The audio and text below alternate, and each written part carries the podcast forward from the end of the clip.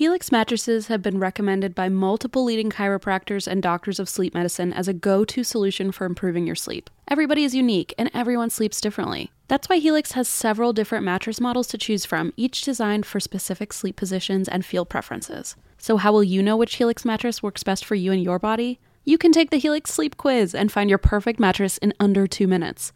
And your personalized mattress is shipped straight to your door free of charge. Helix knows there's no better way to test out a new mattress than by sleeping on it in your own home. That's why they offer a 100 night trial and a 10 to 15 year warranty to try out your new Helix mattress. Helix is offering 20% off all mattress orders and two free pillows for our listeners. Go to helixsleep.com slash drink. That's helixsleep.com slash drink. This is their best offer yet and it won't last long. With Helix, better sleep starts now. This episode is brought to you by Progressive, where drivers who save by switching save nearly $750 on average. Plus, auto customers qualify for an average of seven discounts. Quote now at progressive.com to see if you could save. Progressive Casualty Insurance Company and Affiliates. National average 12 month savings of $744 by new customers surveyed who saved with Progressive between June 2022 and May 2023. Potential savings will vary. Discounts not available in all states and situations. Welcome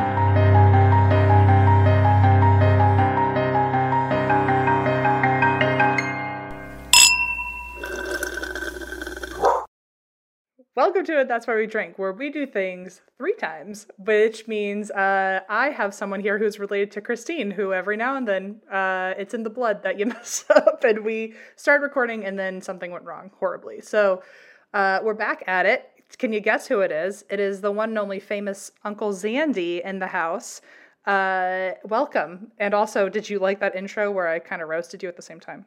Yes, thank you. Um, it's it's not like I do this for a living either. You know, that's the worst part. is you know, if if it were someone else, you think, oh, okay, they, they're not I- used to podcasting. This is all I do.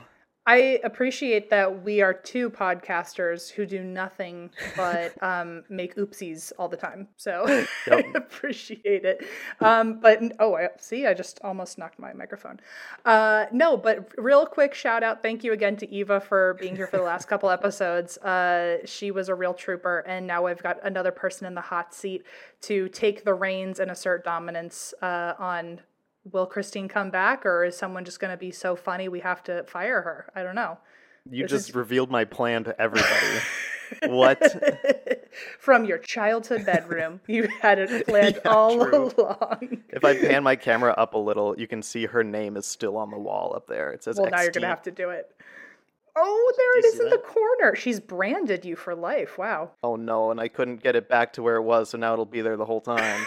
That's exactly that was her plan. she had a whole baby just so your brand on your wall could uh, show up on a show. oh no, oh no. Do you But no, have yeah. a story for that? And also, it looks like stickers. Can you not just take it down?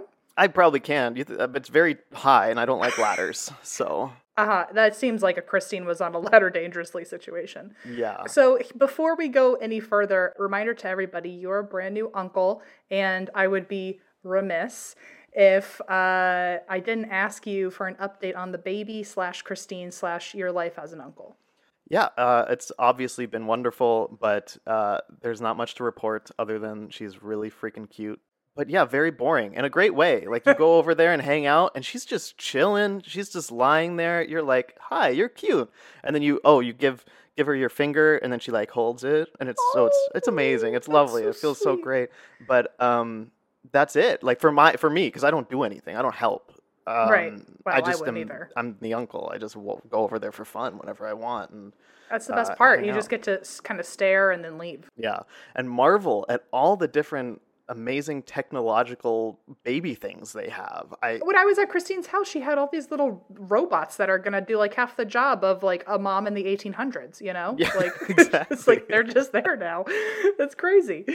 yeah. Uh, no, but congratulations. She is wildly cute. I was just saying this, but I was nervous. I didn't know what she'd look like just because, I don't know, babies come out looking like little raisins. and I was like, as, hopefully she grows out of the raisin stage. She didn't even have a raisin stage. She just showed up like a cute, precious little baby. It was very weird. It is so weird. I, I met her, I want to say, two days or three days after she was born.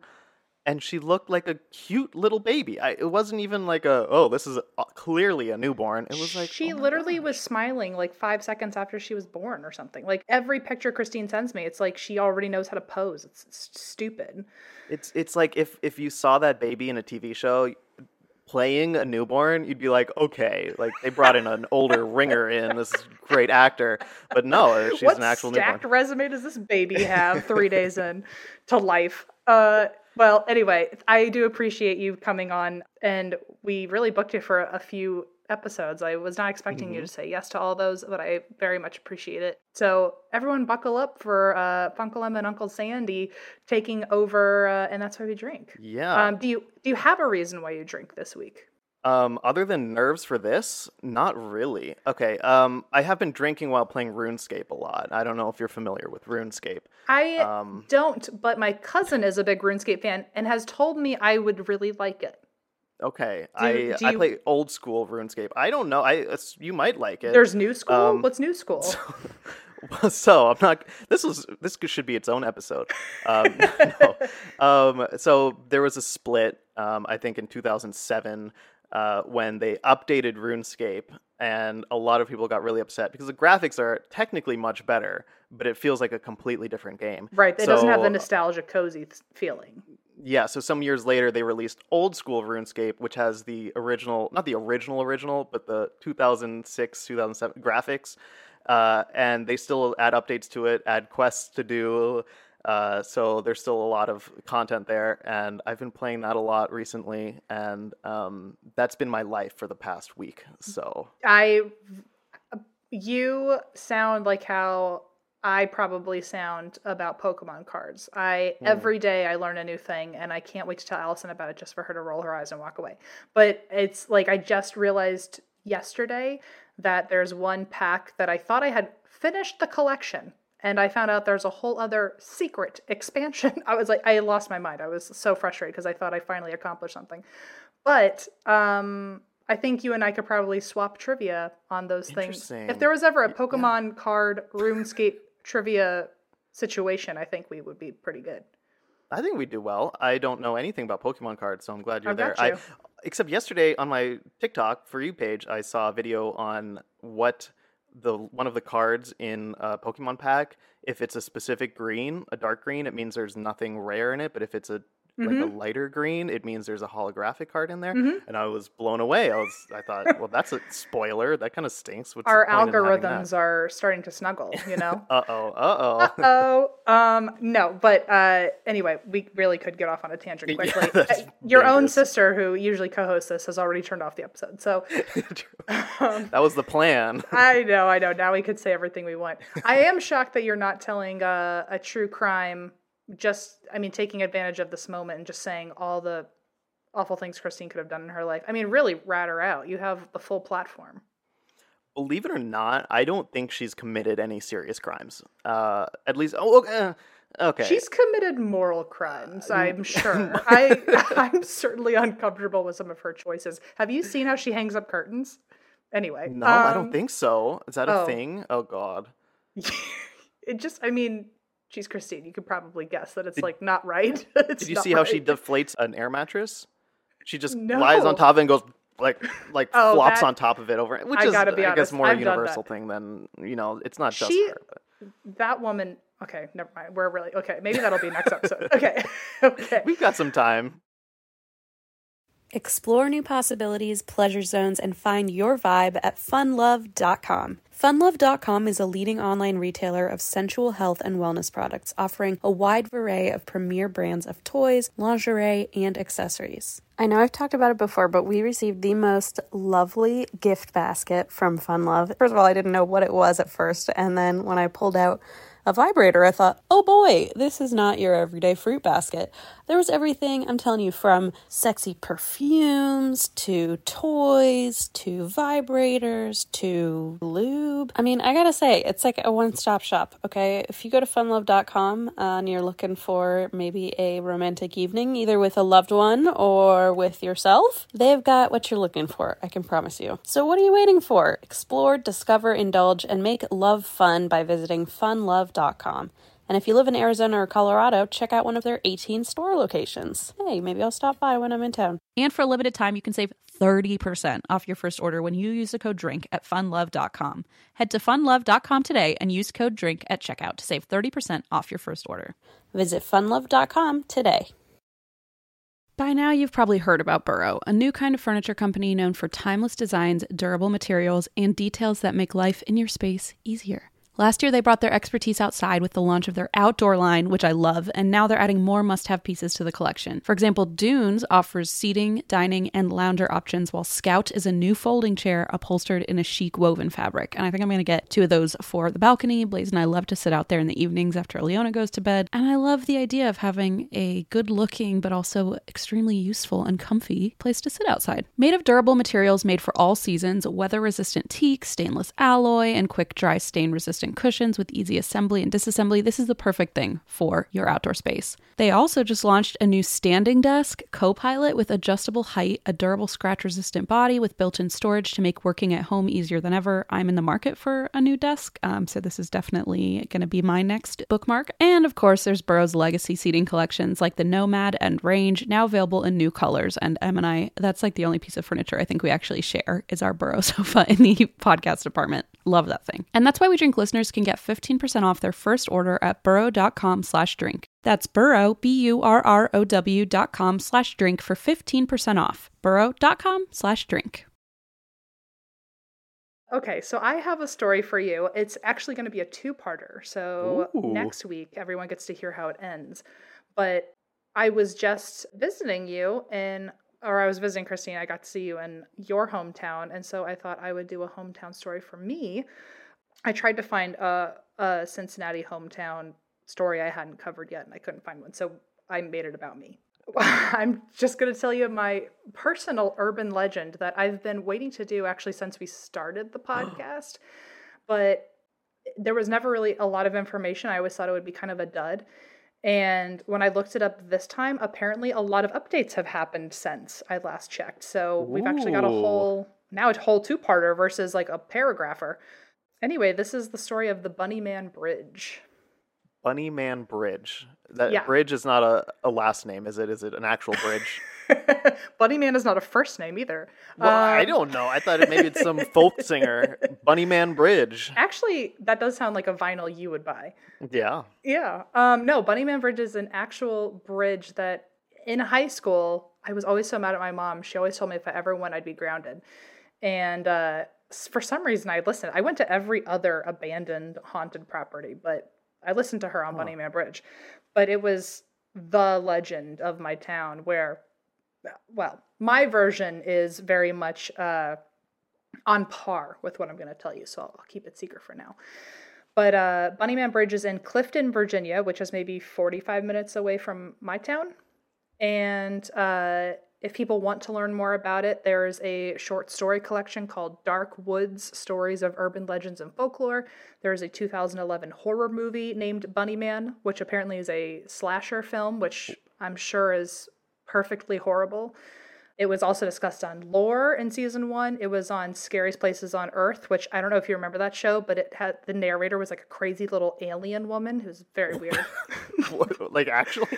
Her voice was crazy. I think she, I will, to be honest, I think she's had a really thick Southern accent and a really high pitched voice. But I my whole childhood, I thought it was like a literal, per, like someone landed out of a UFO to narrate the show. Okay, now I need to watch it just because of that fact. Nothing just else. because i mean just i think it'll i want you if that person did audiobooks today i would not be able to listen to them in the dark. It's still so terrifying to me.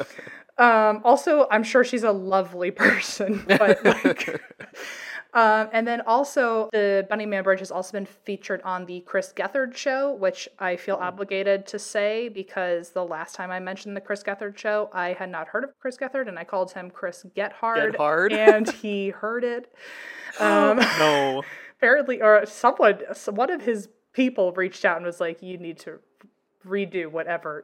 but I think we did an ad, some sort of ad for his show Oh. and uh or we were doing some sort of something and i i definitely said chris get hard and no one told me to change it so I mean, just if if I have an ad, if I release an ad, and my name is even I think easier. I don't know. It's still hard to pronounce or just by reading it sometimes for some people, but I would pro- provide a pronunciation key I for my last One- name. For that one, I feel like you really should. I feel like I certainly couldn't have been the first person to ever say that. Like, especially like at least I said it unintentionally, but I imagine like seventh grade locker rooms were really horrible for him. Oh And- God. Also, like I don't know why I was the idiot and like didn't try intentionally to not say get hard. That was just what I I chose to take the risky route. Um, and then finally, uh, Bunnyman Bridge has been featured most recently on Adult Swim during Family Guy, how they do like those little Adult Swim random commercial bumps that are like five seconds long. Mhm. Bunnyman Bridge was featured on that. Weird. This is so. This is. I've never heard of this, but it. Uh, It blew my mind. Mean, I had never, I would have never thought that Family Guy would pick that of all things, but it actually makes a lot of sense because one of the reasons I didn't cover this for a long time was because I felt like there was such scarce information. And then they picked it for a like five second commercial bump because that's all you really need to tell the whole story if you're doing a quick summary. So I'll read it really quick. What came up on the screen in between Family Guy episodes was um, the classic black screen with the white font and it just said obligatory October spooky thing. The legend of the Bunny Man in Fairfax County, Virginia. There were two separate reports of an axe wielding man in a bunny suit yelling threats. That's the whole story. Adult Swim. So that's That's the so log random. line. That's the That's log so line. Random. But I'm here to give you more information now. Please, I'm hooked already. if anyone was watching Family Guy that day and was like, I need more about that fella, you're about to get it. So, the Bunnyman Bridge is actually called the Fairfax Station Bridge, um, or it's also called the Colchester Overpass. Again, in Clifton, Virginia, Google Maps uh, takes the name as Colchester Overpass or Fairfax Station Bridge or the Bunnyman Bridge. Fun fact. And versions of this legend vary um, in terms of what the bunny man himself looks like, or who he is, or what he does, or who he kills, or if he kills, or how he kills. Every it seems like there's a million different versions of the legend. Sometimes he's just like a bunny and he kills people. Sometimes he kills bunnies. Sometimes he eats bunnies. Sometimes he hangs bunnies from the bridge so that you have to drive underneath the mangled bunnies. Sometimes instead of bunnies, it's teenagers. Sometimes it's teenagers and bunnies. I mean, it's Oh. a little bit everything. What Um, is he? Does anyone ever think he's a bunny? No, he's always a human dressed as It's a not bunny. like Loveland I, Frogman or something. no, it's not that cool at all. Which, by the way, Loveland Frogman was going to be the thing I covered for you. That's for, yeah. But then I think we already Yeah. covered it, and I was like, That's the only it." cryptid I know locally. Yeah. Oh, excuse me, you're related to America's Ursine Shifter. Shifter. Wow, you're really trying to keep that one under wraps. I understand the shame. That's okay. I'd be embarrassed too. I'm I- related to it. I, it. It makes me uncomfortable. The honestly, I would hate to be the sorry fool who has to share blood with the shifter. So, um, okay, so yes, it's never expected to be like a man-sized bunny or a bunny-sized man, but it is always a man dressed as a bunny. a bunny-sized man. That would be one for the books. I think. I'd like that one the best. I, I would also enjoy him. I hope I hope there's a little versions of that one day.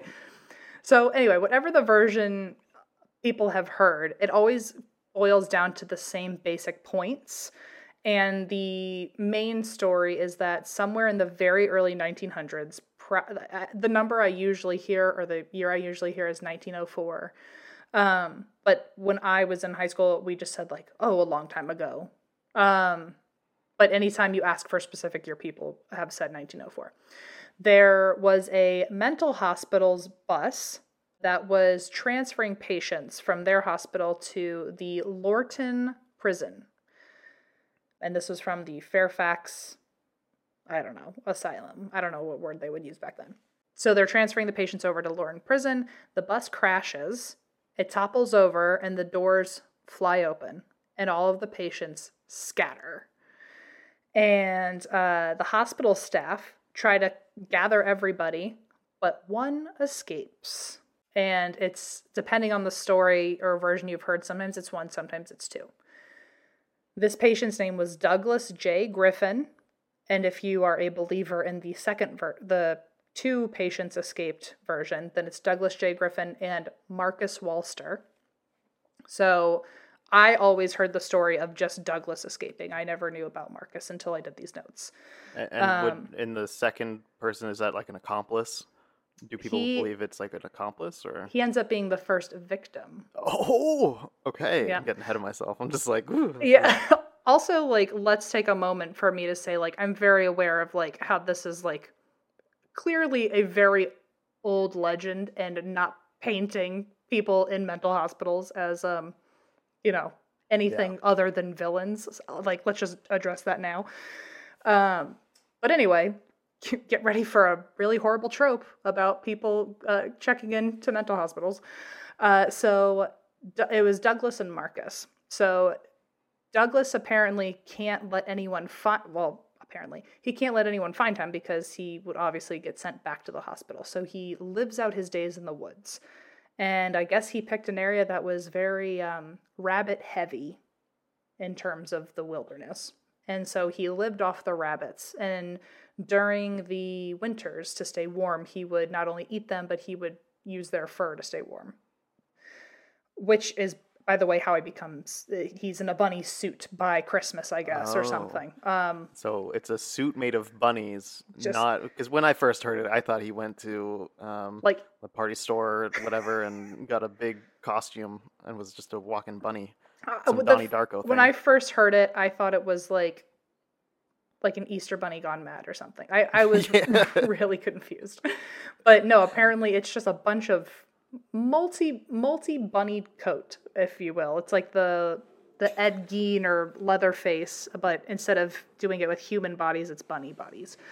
Also, I just remembered you're a very staunch vegan. Wow, sorry about this. Okay, so are you I, uh, are you having fun? I mean, you're not you're not doing the skinning like in front of me. Like this is a so he is doing it I'm, privately. He respects others' practices. Oh, so. Oh, that's what it is. Okay. Phew. So, uh, so he dresses like a bunny, and oh, and sometimes he's killing the bunnies for food. And the part that I guess makes no sense to me, but I guess we get away with the trope of like, oh, he was mentally ill, so we don't need to have a reason for this he would eat the bunnies and then he would hang their bodies on the bridge. My thought process because i'm desperately trying to like do mental gymnastics to like figure out why that would have happened at all is like maybe they dry out in the sun so he can get their fur faster i don't know. But he hangs them over the bridge so that way anyone going through the bridge has to drive under this little curtain of dead bunnies. Oh dear God, an image! are, are, you having fun, Sandy? this isn't even your last episode. I'm sorry. This is part one of the bunny hanging curtain. Great. I wonder how my sister would hang curtains because uh, bunny curtains because apparently she isn't too good at that.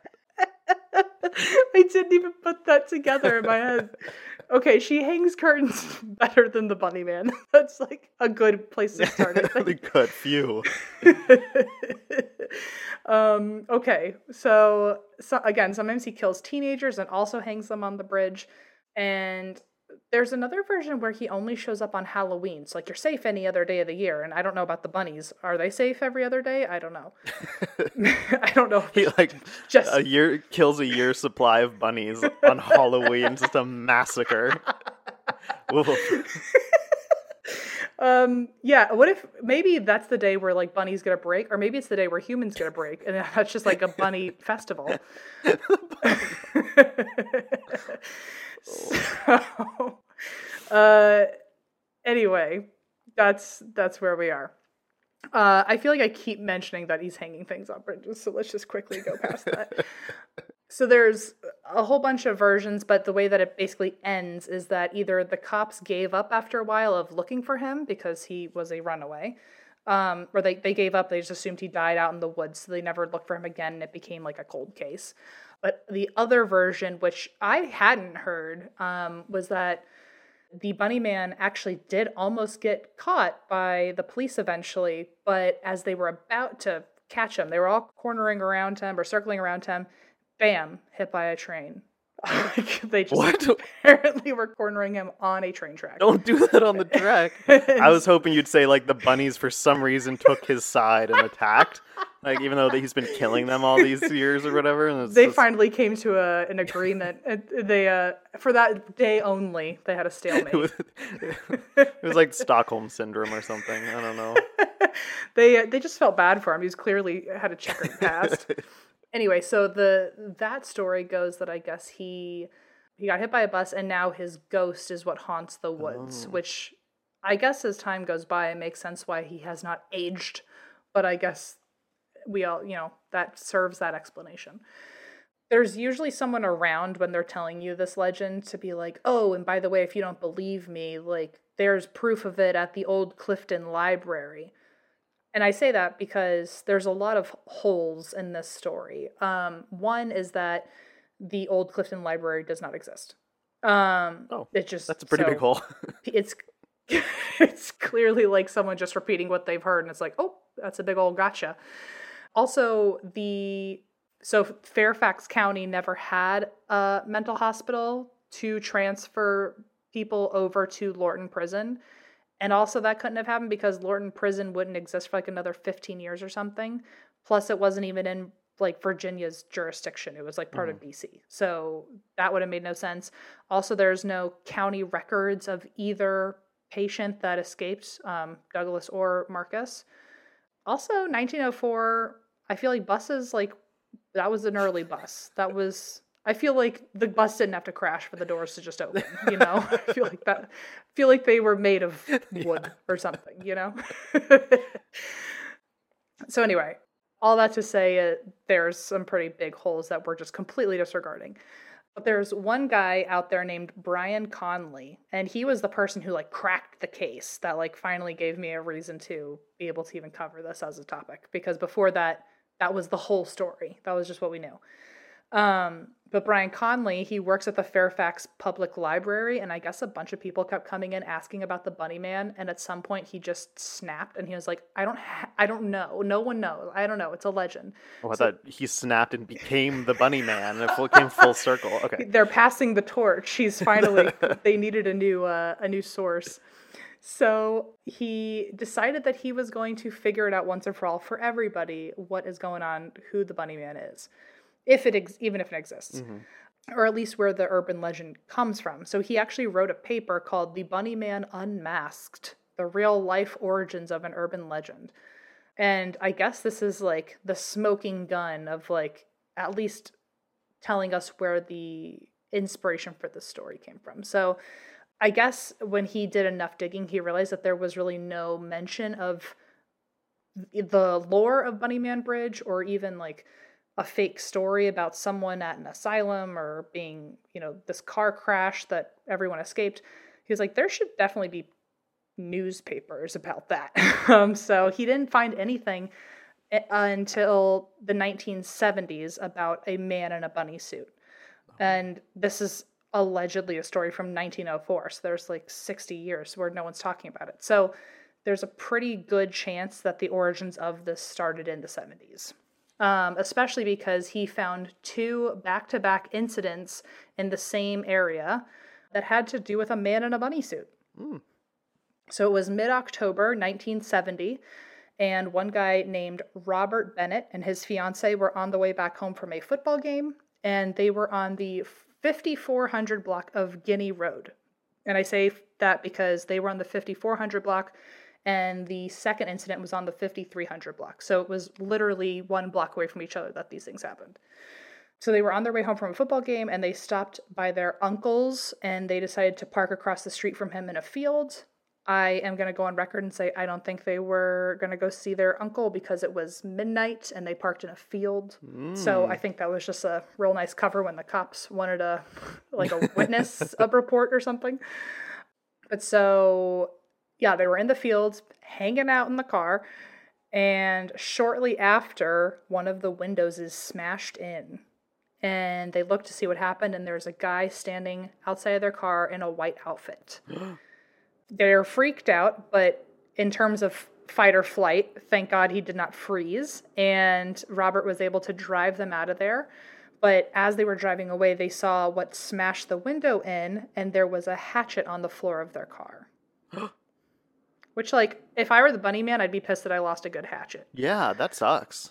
That's like thirty bucks at Home Depot. Yeah, and then how do you kill all your bunnies? I You got to go make another hatchet with what? Uh, you don't you need a hatchet to make a hatchet or something? I Whoa. feel like. hang on, how did he get the first hatchet? oh, no. Was Which this the came first hatchet? Was it like a, the thirtieth one he started in a car?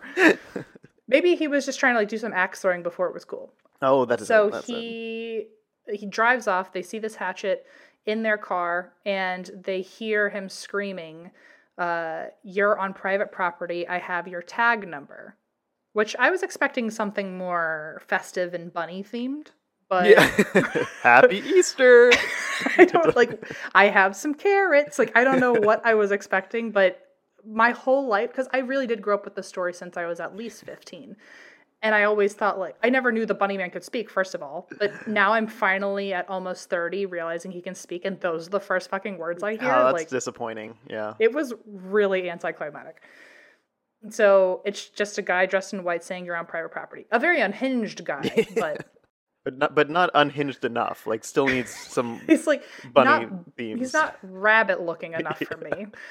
So, when asked for a description by the police, Robert said that the guy was in a white suit and he had bunny ears on his head, which I guess he still swears by. But his fiance was like, um, ixnay on the bunny ears. They were not there, but he was wearing a white ca- caparot, caparot, which apparently is like one of those very tall cone shaped like like religious hoods. Oh, dear, like KKK. So no one said that in the notes, but I certainly thought the same thing because I'll send you a picture in the chat yeah. of what these look like. And I mean, you tell me what that looks like. Especially the white one right in the middle. Let's see. Oh yeah. Oh, I is that like a Spanish thing? It's apparently a Spanish. It's for people who are like um, repenting. It's like for like I think some ceremony where you're like actually intentionally repenting in a way where you hide your face from everybody, so that way everyone's focused on God or something. Mm-hmm, But it sure as heck looks like something else. And in Virginia, why would? And in Virginia, in the '70s, in a very rural town, Yeah. who, That and it's and it's like I'm not to like I'm not trying to say that like all of a certain group are the KKK. That's not what I'm saying. but I am saying I imagine people who just throw axes into people's windows because they're on your property yeah. are equally as uh, uh, you know disturbing to hang out with. I will just say, or maybe not equally, but still, I don't want to hang out with either of them. You know. And this is such a niche item. If you have one of these and you're in Virginia in the state, like if I'm someone wore that in Ohio, I like in the 21st century, I'd be like, if someone wore you that, that? today, I would be like, "Do you know what's happening?" Because I feel like we're in different worlds right now. Like it's can't even get one on Amazon. Like, so how did this guy in Virginia get one of these things? and also, I mean, it really at the time it was definitely in in the sticks. So Weird. it no one said that in the notes. I'm so glad you said. I'm so glad you offered that information or offered that thought up because I certainly was thinking it the whole time. It's just interesting. Mhm. And also, I would be so fucking upset if all I ever wanted to do was go to the Bunny Man Bridge just for the Bunny Man to like be a white supremacist. I like can't take it. I can't do it, Zandy. The only thing worse than just being boring is being a white supremacist. I I mean, in terms of like Beach Too Sandy, like if I'm Mhm. rating my hometown legend now, like it's certainly not a five like I thought it was. Anyway, he's wearing. I kind of now really hope that Robert's right and he was wearing bunny ears, but it would make sense because he thought they were long bunny ears, but it could have been like that hood flopped Mhm. over or something. And he he said he was in all white. It really, it honestly, I was so excited to do these notes, and then when I read that sentence and I looked at the picture, I went, "Oh, I was like, that's, that's not the direction I was hoping this would go. I wanted to find out he was a literal animated bunny. That was all I wanted. So the cops never found out who it was, as far as we know, but they did. This is a fun fact out of all of it because they never found out who the person was. They never they just gave them the hatchet. They were like, oh. you can have this. so they actually kept the hatchet, fun fact, and they have it like on a mount. Like they're like, this is the hatchet that got thrown at us. And that was the very first incident of someone in a bunny maybe suit or a very racist suit, one of the two. and a week and a half later, there's now a second incident where this guy named Paul Phillips, he was patrolling a building that was under construction. So he was part of the security team. And he saw a man in a bunny costume with a hatchet walk onto the property. And he apparently, this guy was about 20 years old. He, uh, Paul said that this guy looked like he was 5'8 and he had a hatchet. And as soon as Paul tried to tell him to leave, he started chopping at part of the porch with the hatchet. Oh no. Which I, I like that he he now he has a second axe at least. Yeah. We figured out that mystery. And again, as soon as he says like you need to get off the property, this bunny guy, he starts chopping at the porch and screaming, "You are trespassing. If you come any closer to me, I'll chop off your head." oh god. Which like a quick a quick decline from even just throwing a hatchet and saying I have your tag number. Now it's I'll behead you. Yeah, and like walking up to their house and doing this. Especially when like you're also trespassing to even be here to tell the patrolman that he's trespassing. So this is where I started to think, okay, this guy ironic that the storyline goes that someone that was part of like a mental institution ended up breaking away when like I don't even know if they knew they like that was a story that they made up before we even had this information and it seems like this person is not mentally mm-hmm. well. I mean, literally throwing axes at people. Like I mean, something's not unpacked there. Mm-hmm. But it's just a, a weird like foreshadowing but also hindsight kind of situation. Yeah, yeah, yeah. Like yeah, cuz this was found like, out so much later, but about the past, like, like so long in the past. What year. are the odds that the story Weird. was like not right, but it had like a thing to it that was yeah, like yeah. not totally wrong. So anyway, he's just, just watching this guy chop on a porch, which by the way, not only is he trespassing, but he's now vandalizing other people's property. And Paul, as a security guy, went to go grab his gun, but as soon as he went for it, the bunny man ran off. Both cases led to nothing. There was no solid evidence, but the story obviously spread like wildfire because there's two people saying that a guy in a bunny outfit and a hatchet are running around chopping on things. Everyone wanted in on the story, and the cops ended up getting bombarded with calls about Bunny Man sightings, not knowing if they're true. Maybe people just wanted to be involved. Um, newspapers were starting to cover it nonstop. And here were some of the first articles that came out about the Bunny Man. They were titled Man and Bunny Suit Sought in Fairfax.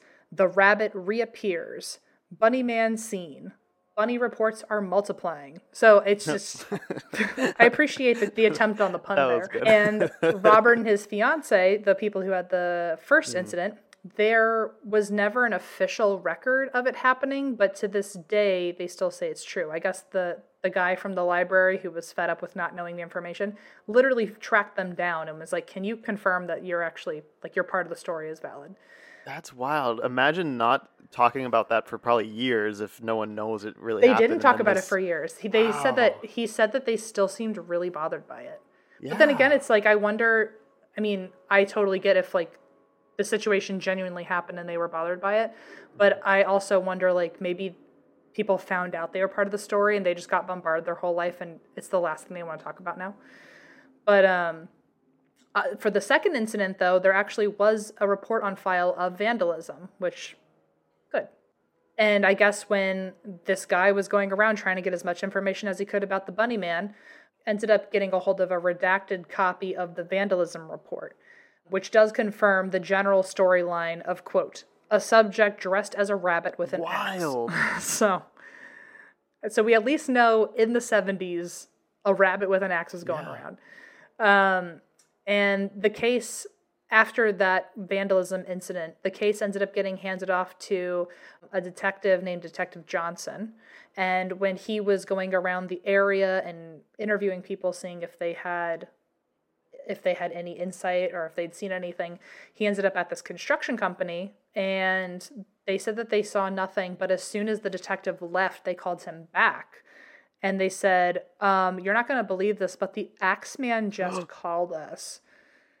And a, so, which freaks me out too, because like back then, I they didn't have like like mm-hmm, caller mm-hmm. ID or anything, or they didn't have um, uh, like for all we know, if unless they check the phone records, which I don't know about, this guy could have totally been making it up and just wanted to like be part of it, and so he just decided, oh, when he leaves, I'll just pretend the guy called me.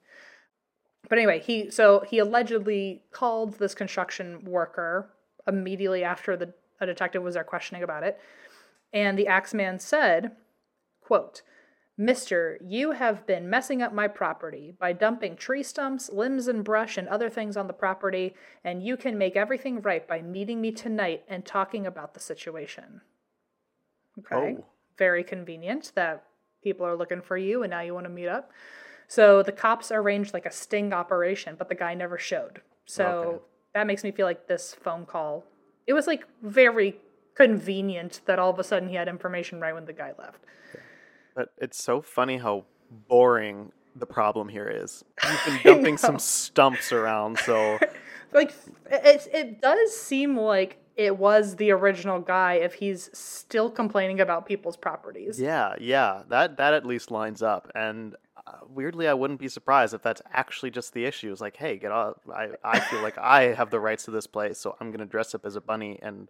Also, in a small town, anything is news. So like yeah. If oh, yeah. your big issue that week is that someone put their trees on your lawn, everyone's going to hear about it. My dad just texted me 2 days ago and he his best friend who I don't even think he talks to all that much anymore. Like his like one of his longest friends, but they don't really talk. They just kind of know that they're you know, they miss each other and they'll call if there's an emergency. Mm-hmm.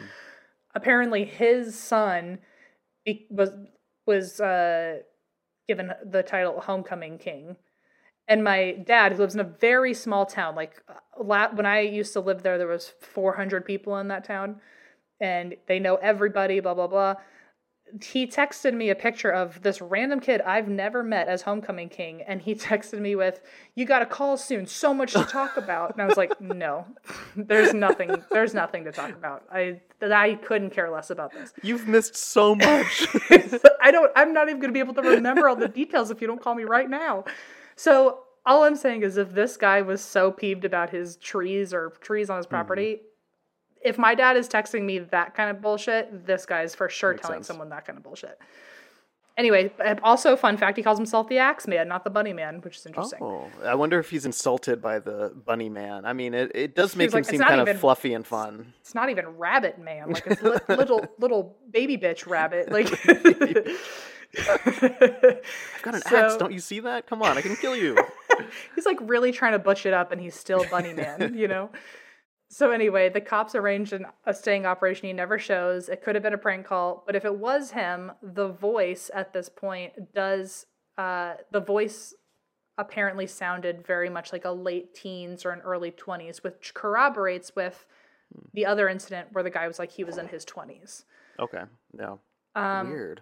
Because yeah, when I first hear about Bunny Man, I think uh, like I don't know, 50s, 60s, really gruff kind of I person. I don't know. This is weird. Interesting. Yeah, so he's apparently could just be like a guy trying to make a name for himself, or yeah. maybe he's just bored as hell in this town where like someone's homecoming king, and I got to hear about it from across the country. So, uh, so yeah, so in his twenties, and plus, not only are the cops trying to find leads for who the bunny man is, but now because it's such a small town, it's getting spread like crazy and there's parents that are worried sending their kids home or like this was like the era where kids would just walk home and no one paid attention to that. And now they're like oh someone with a fucking axe is in our woods.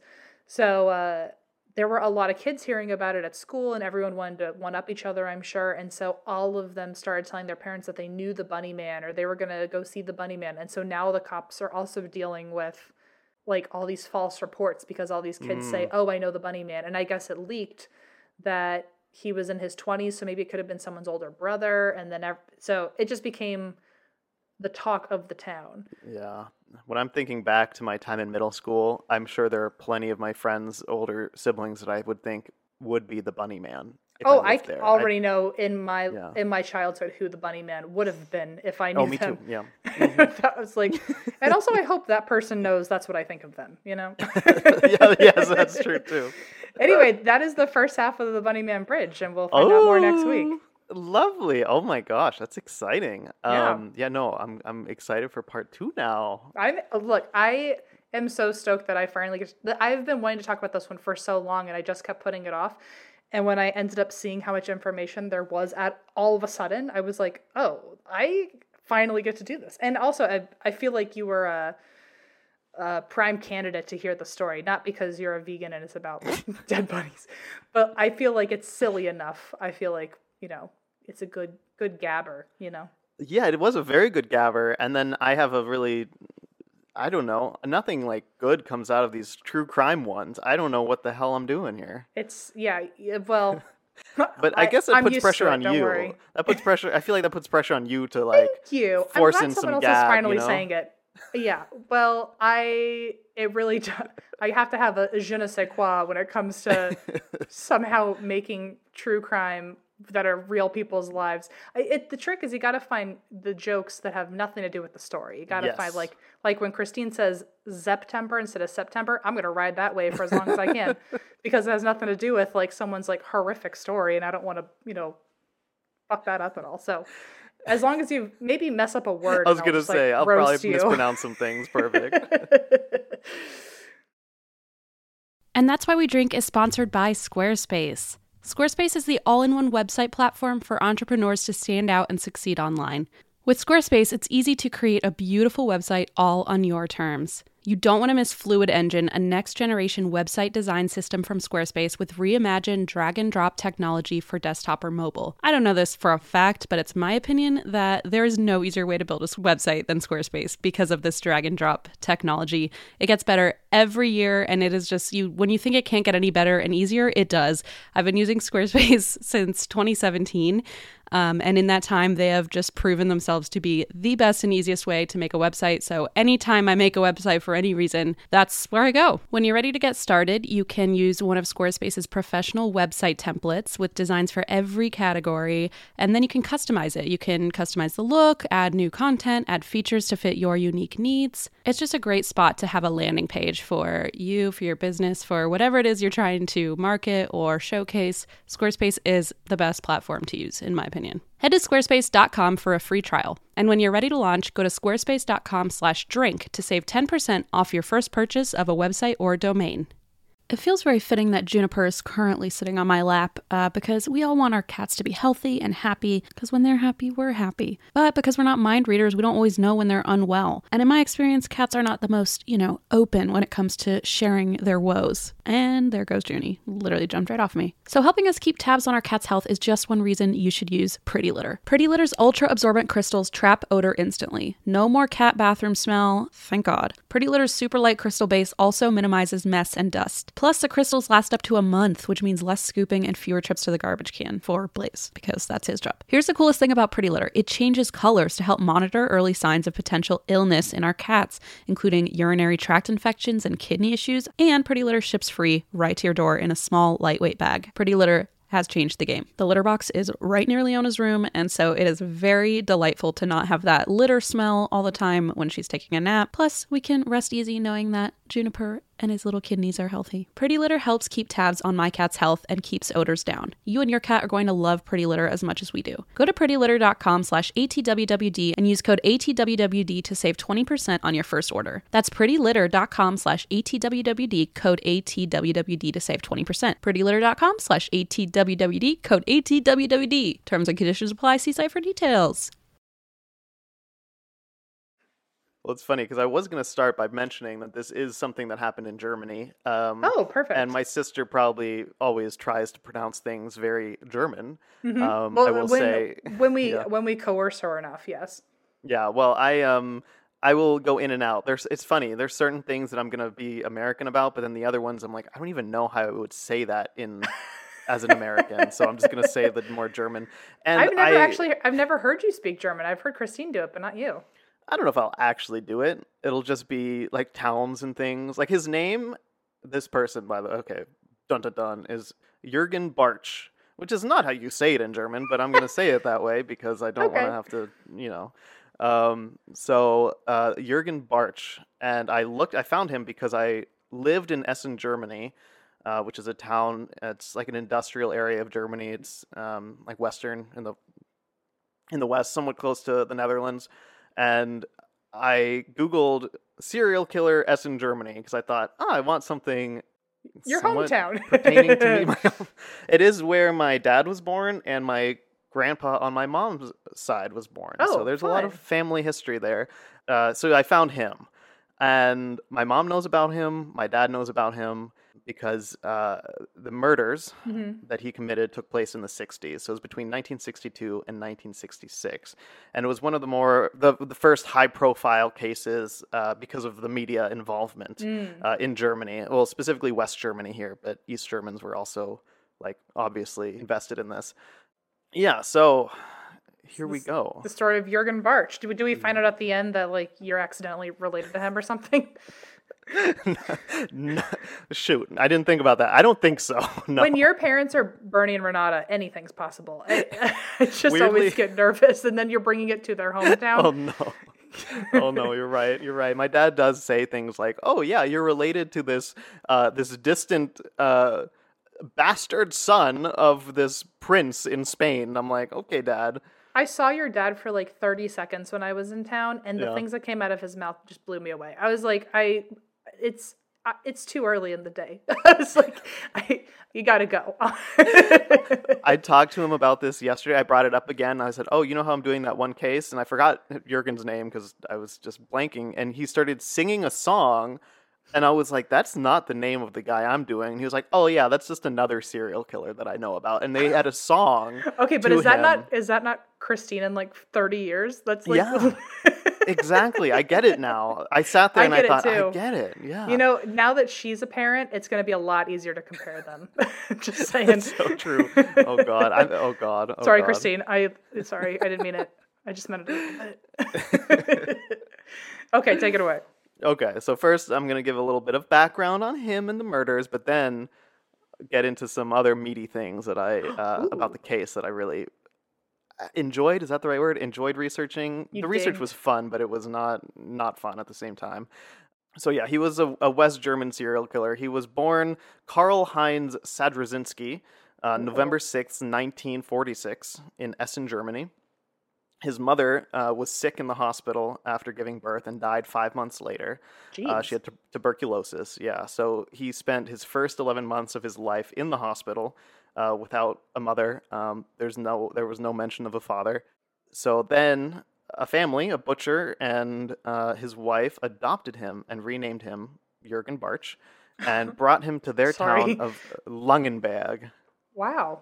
That's a, Yeah. wait, like lingonberries?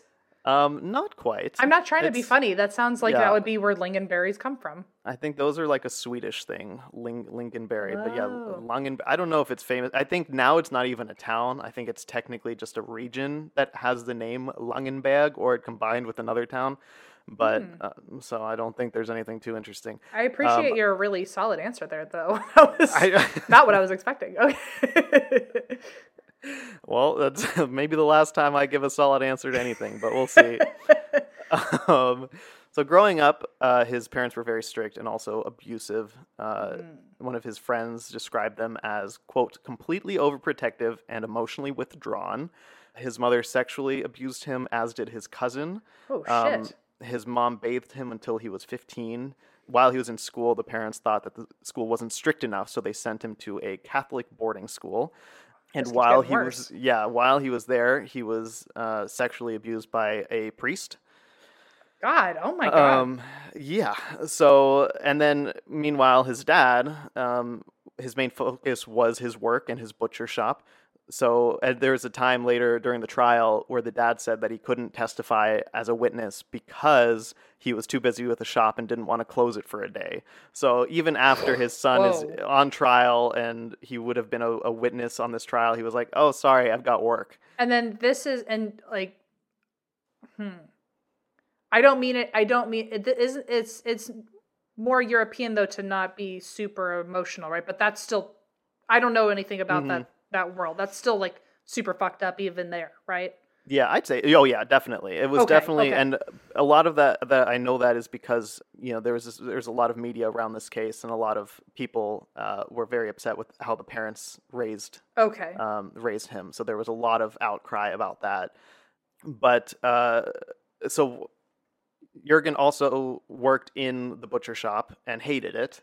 Uh, but he said the reason why was because he didn't really know what else to do with his life. He was like, "This is a family butcher shop, um, making some money," uh, and Butcher, he said, Butcher's World, I'm just living in it. yeah, exactly. and I don't think there was too much else to do in in Langenberg. So, uh, but he said that the s- actual slaughtering of the animals he didn't like, so he worked the register, uh, which meant he could steal money very easily from said register. Ah, see.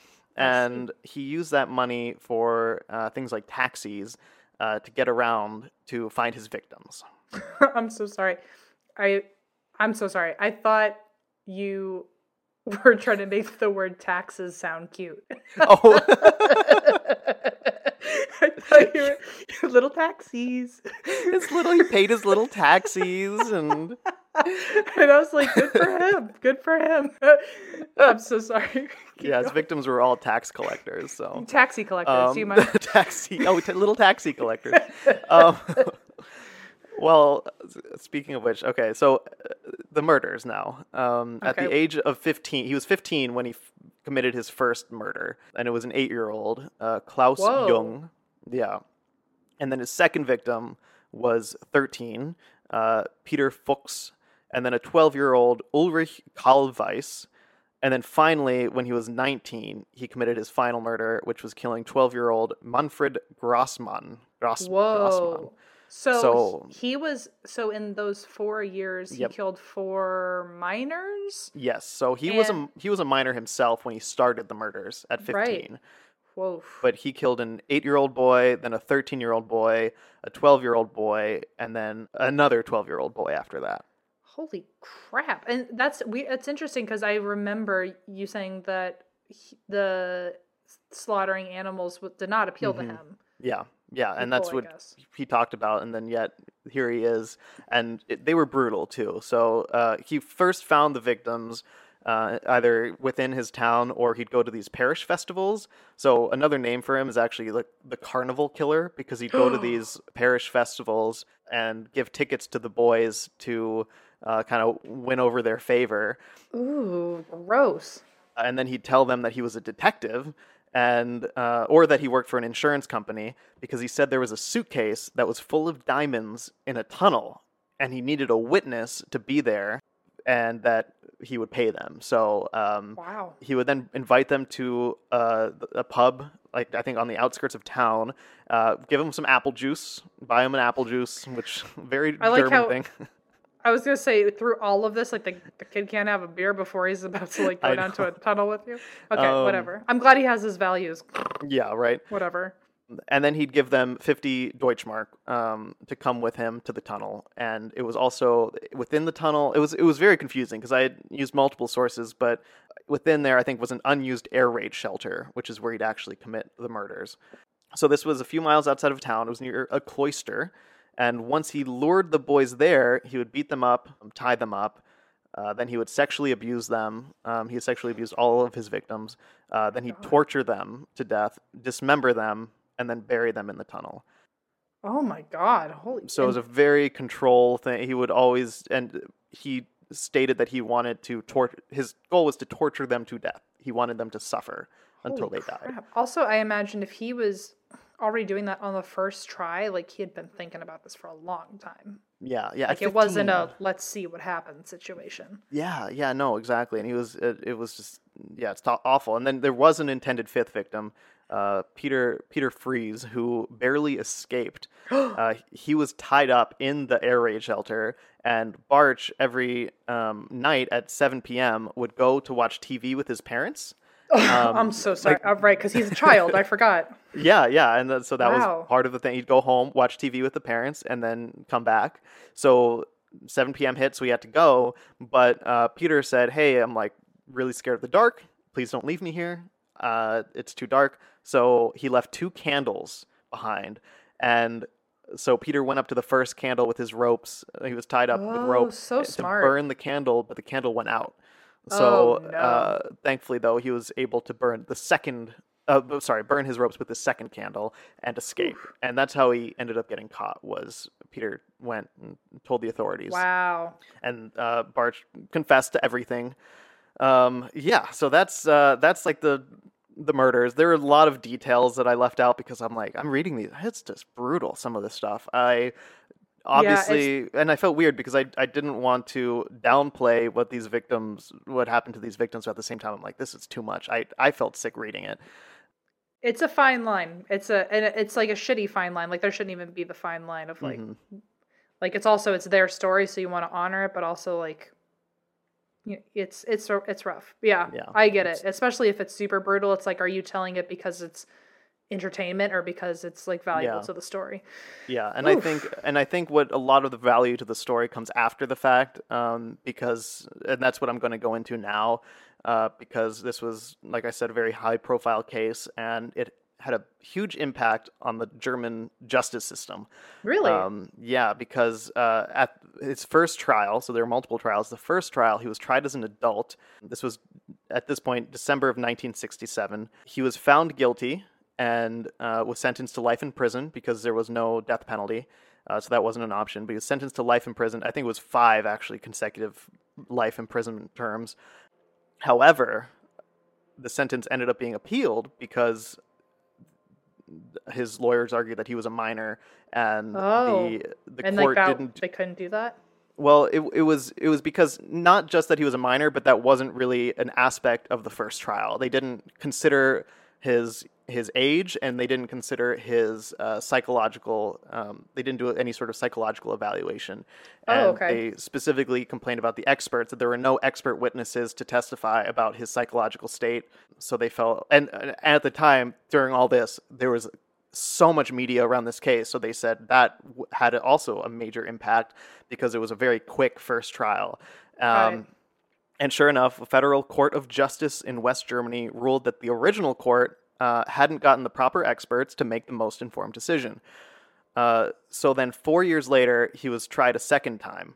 That was 1971. But between 1967 and 1971, the courts, the police, uh, Bartsch himself, and then in his lawyers, uh, and the lawyers on the prosecution received hundreds of letters from all Germans, and they gave quite a few different opinions. And there was this whole research article detailing these letters. Some they had some excerpts from these letters, and it was fascinating to read Wow. what these people at the time thought about the case because these were all also published in the newspaper. So you could just go read the newspaper and see, oh, this person in Munich thinks that Bartsch should be hanged in the streets. It was like the original Reddit, you know? Yeah, yeah. It was like all it's like all these forum, just a random Yeah, forum of people. You can just say what you want, basically. Um, so I'm going to go into some of the examples of these letters. So Okay. uh, first, on the subject of expert witnesses, here's a direct quote. Someone said, "What will the expert witnesses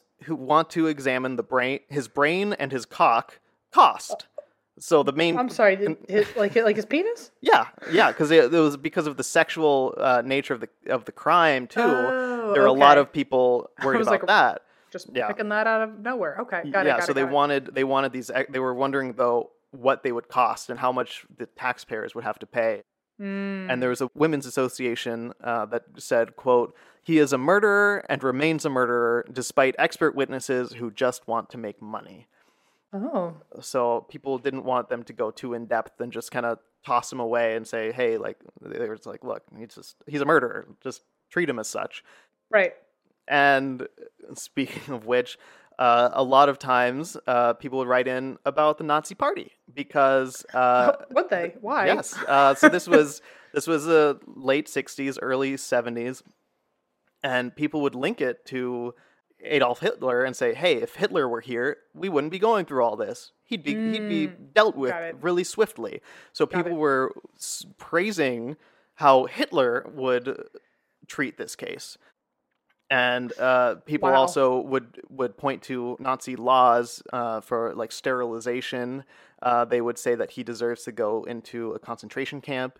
Um, Whoa. kill him by firing squad. Oof. Yeah, and that was actually five percent of the letters that were written in mentioned uh, Nazis. So Fascinating. Like yeah. horrible, but really Yeah. interesting. yeah, yeah, and there was a um, there was someone a soldier who wrote in saying, "I was a soldier for eight years and in four areas of war, but I never saw such a sadistic child murderer." Which, uh, for this this um, research paper I read, they basically said, "Yeah, they're downplaying what the Nazis did." If this is the worst that they've seen because of how the atrocities that the Nazis committed. Good point. So great a- point. A, lot of people um, were trying to bring up the Nazis, but weirdly in a way against. Uh, oh, sorry, weird, yeah, and a, against the murderer and like pro Nazi. It was it's bizarre. It's bizarre. Huh. Uh, but yeah, that, and that speaks to the politics at the time. West and East Germany was very. Not that I know too much about it. I've taken some courses, but yeah, it's politically it was a very weird time for Germany. But yeah, so then, like I said, people wrote in saying, "Oh, just hang him," even though that wasn't even an option because there's no death penalty. And then so instead of there, since there's no death penalty, people would write in and say, "Actually, release him to us. We will deal with him. We will." Oh, my it. God. The public, the public will uh, give him what's coming to him. Wow. So this is like just the most polarizing. Like this is like Yeah. everyone's in a everyone is in a position Yeah, or it- is is of opinion. Yeah, they they and they all think that they know what's best most of the time. Um, and one thing that he said was that he was a magician by hob like that was one of his hobbies was magic, and he was actually a member of a magicians guild or something, and they had to revoke his status because of the press. They didn't want him to be a part of their organization, which fair. Fair Um, enough. I don't blame them. And yeah. uh, I mean, but- if. Oh, I was gonna. s- I nothing. Continue. I was just gonna go off on a tangent as I usually do, and you said magic, and my brain magically forgot that we were doing a podcast. So anyway, keep going.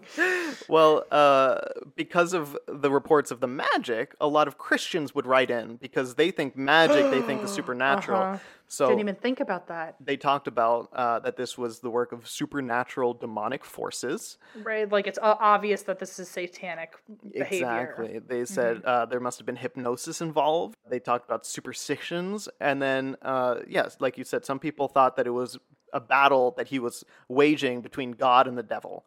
Um, Wow. And so then they'd write in and say, "Oh, I'll help you. I'm a Christian. I can help you find salvation." Basically, but the Catholic thing gets even worse because, Okay. and I didn't find this out until I was reading about these letters. It turns out that Bartsch confessed his first murder to a priest. Oh, like the And- the eight year old.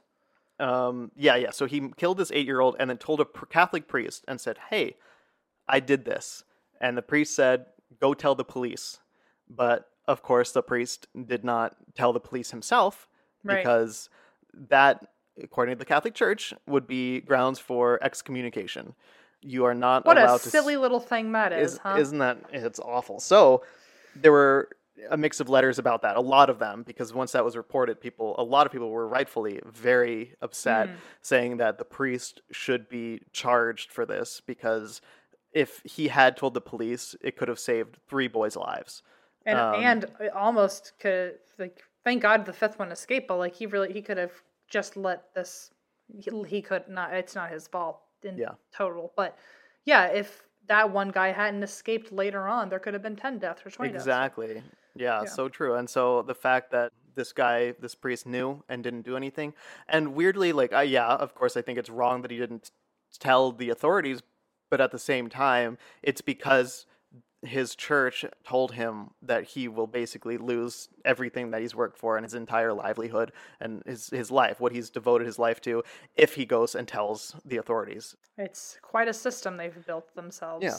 And of Quite course, there were some people writing in who said, actually, I'm so glad to know that this sacred oath is still intact. Yay! And it's Oh. it's just so messed up. And um, on Also, a like, little, what was that guy? Sorry, what was that guy yeah. doing? Uh, like, what was the priest up to when he kept reading the news and finding out people were dying the exact same way? Like, he wasn't thinking like, "Uh oh, like this this doesn't feel like God's work anymore." Keeping a I don't secret, like, I, I can't you know? imagine what kind of justification you'd have to go through, or just the like you mentioned earlier, the mental gymnastics to Right? try to justify not saving more lives. I It feels very anti pro life if you're yeah. me. oh, interesting, interesting. Interesting. And there's actually a recent case, 2014 in Louisiana, because I was curious about this, if that were still the case. And sure enough, the Catholic Church still, if you, no matter what it is, if you even treat someone differently because they confess something to you, if you even tell someone that that person confessed something, even if you're vague or don't say what it is, you can be excommunicated. And in 2014, there was a sexual abuse case where the priest was in this position where either uh, he testify and be excommunicated, or he not testify and be put in jail for contempt of court. Hmm. But then the court ended up ruling that a priest has no duty to report confidential information heard during a sacramental confession. So even in 2014, the court said, you know what, actually, like, you're good, priest. You don't have to tell us anything. So It's times like those where I feel like we're in 2021. Things, you know, things are so different than they used to be. And now, then it's like, hmm, Yeah, know, exactly. That's why I looked it up because I thought, I thought, oh, people are gonna listen to this and think and tell tell me or something, DM me and say, oh, well, actually, nowadays the cat. But sure enough, they're still doing it. I don't Wow. know. That's just wild. it's bananas. So then some of the uh, letters were about his uh, childhood and growing up, and I think one of the most poignant letters I have the actual uh, full thing written out here um, was from just a man who wrote in about his childhood and was somewhat trying to relate his past to Jurgen's past. So he said this. I'm able to recall very clearly that when I was the same age, starting at the age of 15, these hideous sadistic fantasies started, which I thought of every night in my imagination and then hmm. printed on paper. Who oh. knows whether these fantasies would have remained imaginary if I had not had a safe and sound family full of love. Going through puberty, these fantasies totally stopped, and now I am not a habitual criminal, but a respected middle class academic through and through. I am convinced that the criminal acts of Bartsch are the result of a coinciding of many unfortunate circumstances which allowed him to act on his sadistic urges, which are more or less a side effect of the sexual development of any human being, or any male human being, but which can be overcome with care and security and which will go away all on its own. So it was like Oh. this argument at the time of like nature versus nurture, where like was Right. he born this way, and no matter what he would have.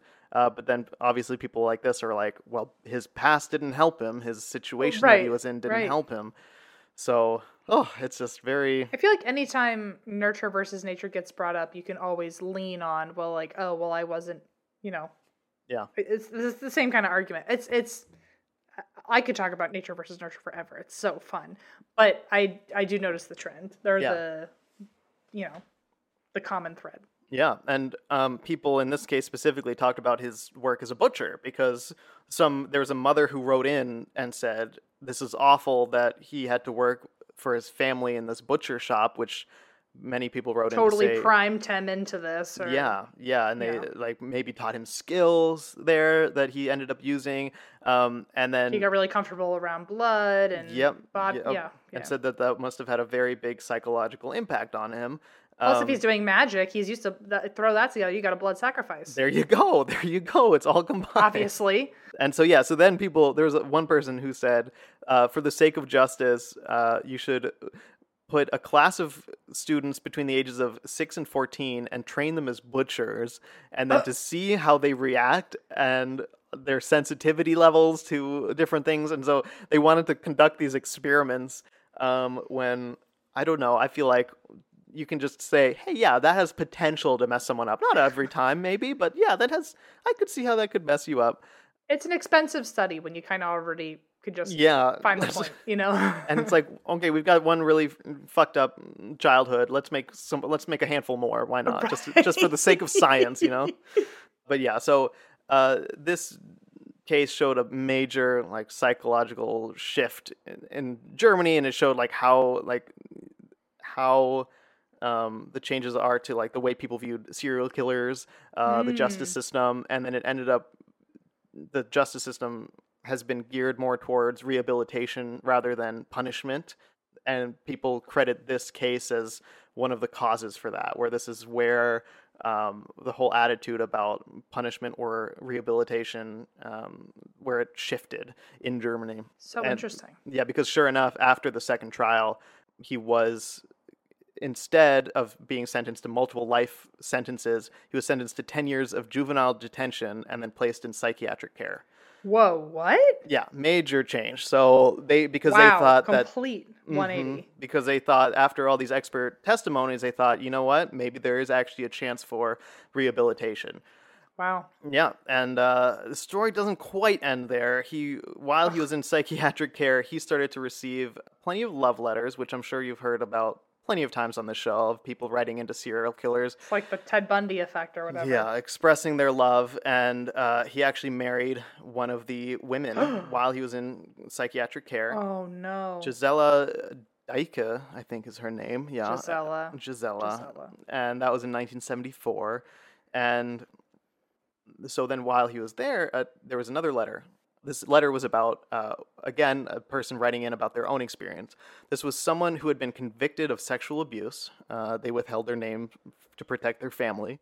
But what they said was that the only way to help him would be castration because Oh. the person writing in went through castration himself and he said quote i am a happy human being live like all the others and participate in the economic rise so he basically put this idea out there that castration would be the only option for him to actually be uh, to reintegrate into society uh, to stop any urges that he has Wow, there's Um, you know there's a uh I and I it was like one of those things where I like it was like next in my queue or something and I wasn't Mhm. really paying attention and eventually I watched it I looked up at the TV and I was like what the fuck am I watching?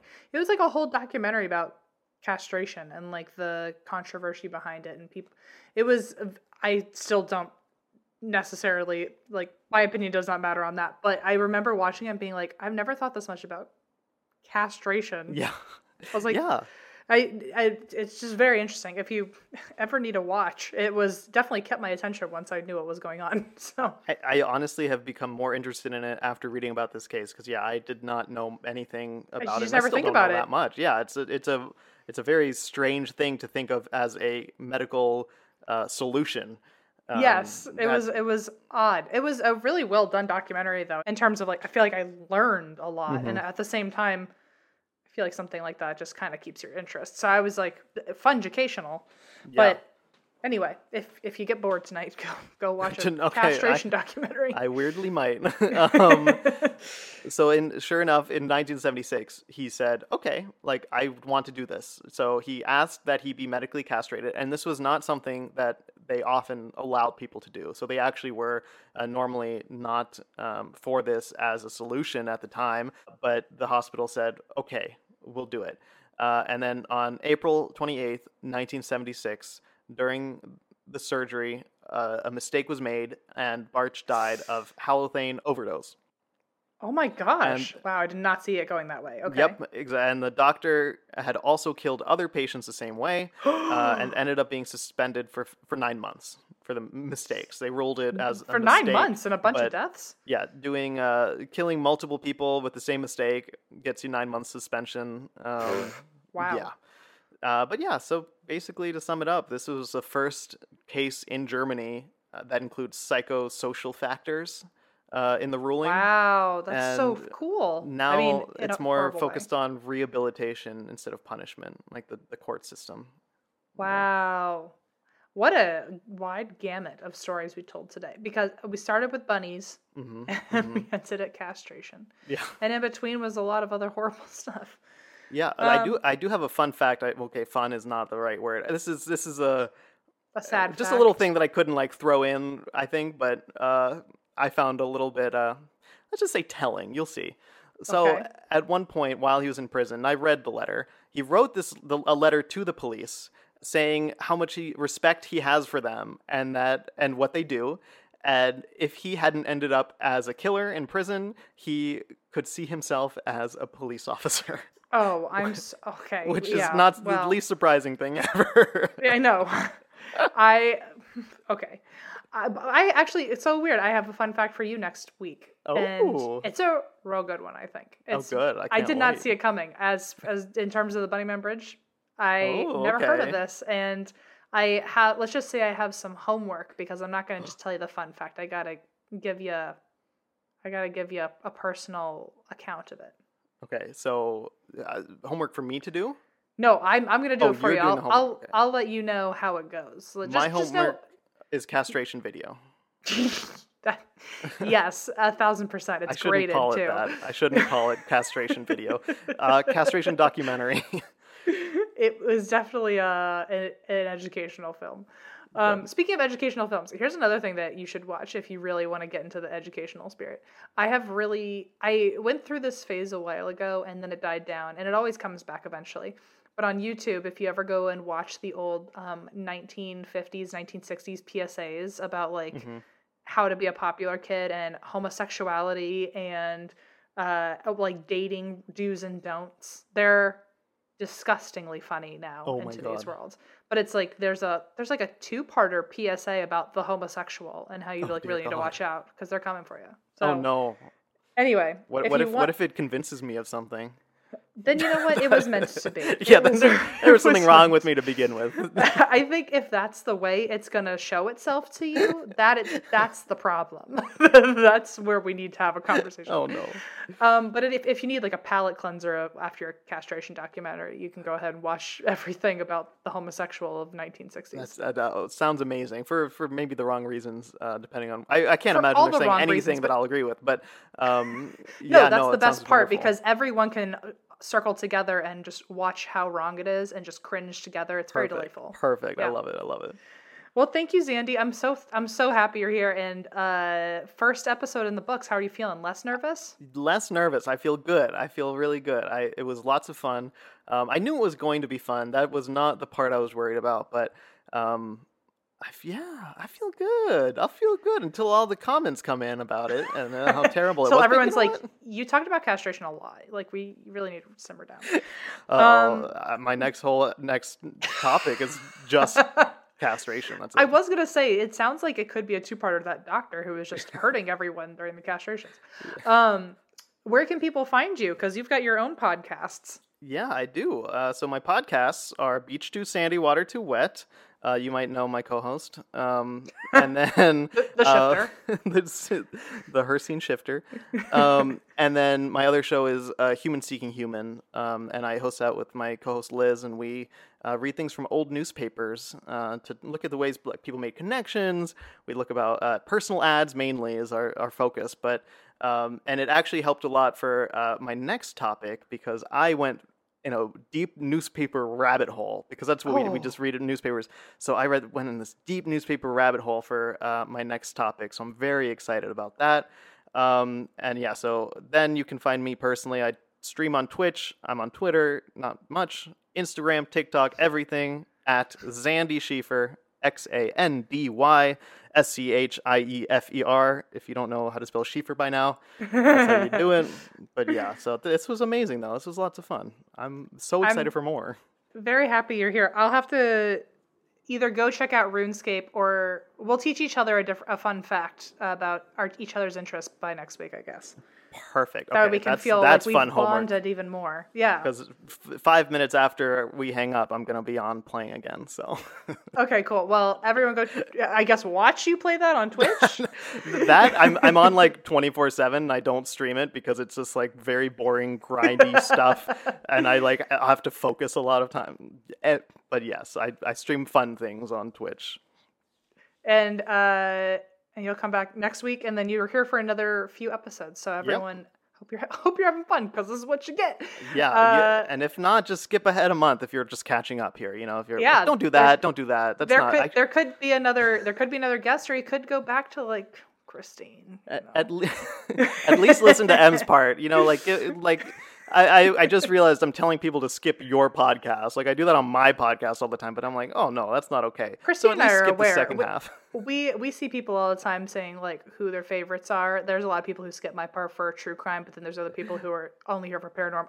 It's a real mixed Yeah. bag. I, I'm sure Makes people sense. just hear our voices and just go, never mind, you know. so anyway, uh, yes, you can find Zanny pretty much everywhere on the internet and uh, OnlyFans. No, Oh, um, a Hmm. fan, a, a, a fan, and like a Twitch viewer actually created an OnlyFans for me. Um, oh, that worked out better than I was expecting it to. Okay, yeah, well, it, it actually you. exists. So uh, you can. I, I don't know if it actually exists anymore though. It was a it was a whole fake OnlyFans page. It was amazing, but And you can also find me and Xandy as um, Sims. I don't know if you knew that, but people have built families, and we are Sims in like the gallery, whatever it's called, where everyone can share the access. oh, I'm in the gallery. I didn't know You're in there, I think. So anyway, everyone, everyone, go check out our Sims, and It's the we'll only place you should find me. Forget everything else. Just go get my sim. And usually we end where we say, and that's why we drink. Uh, I say the first word, then you say the Okay. next word. You ready? And Yes, that's why we. drink? Do we both say drink? Sure. We let's say it. One, two, my bad. three. Drink.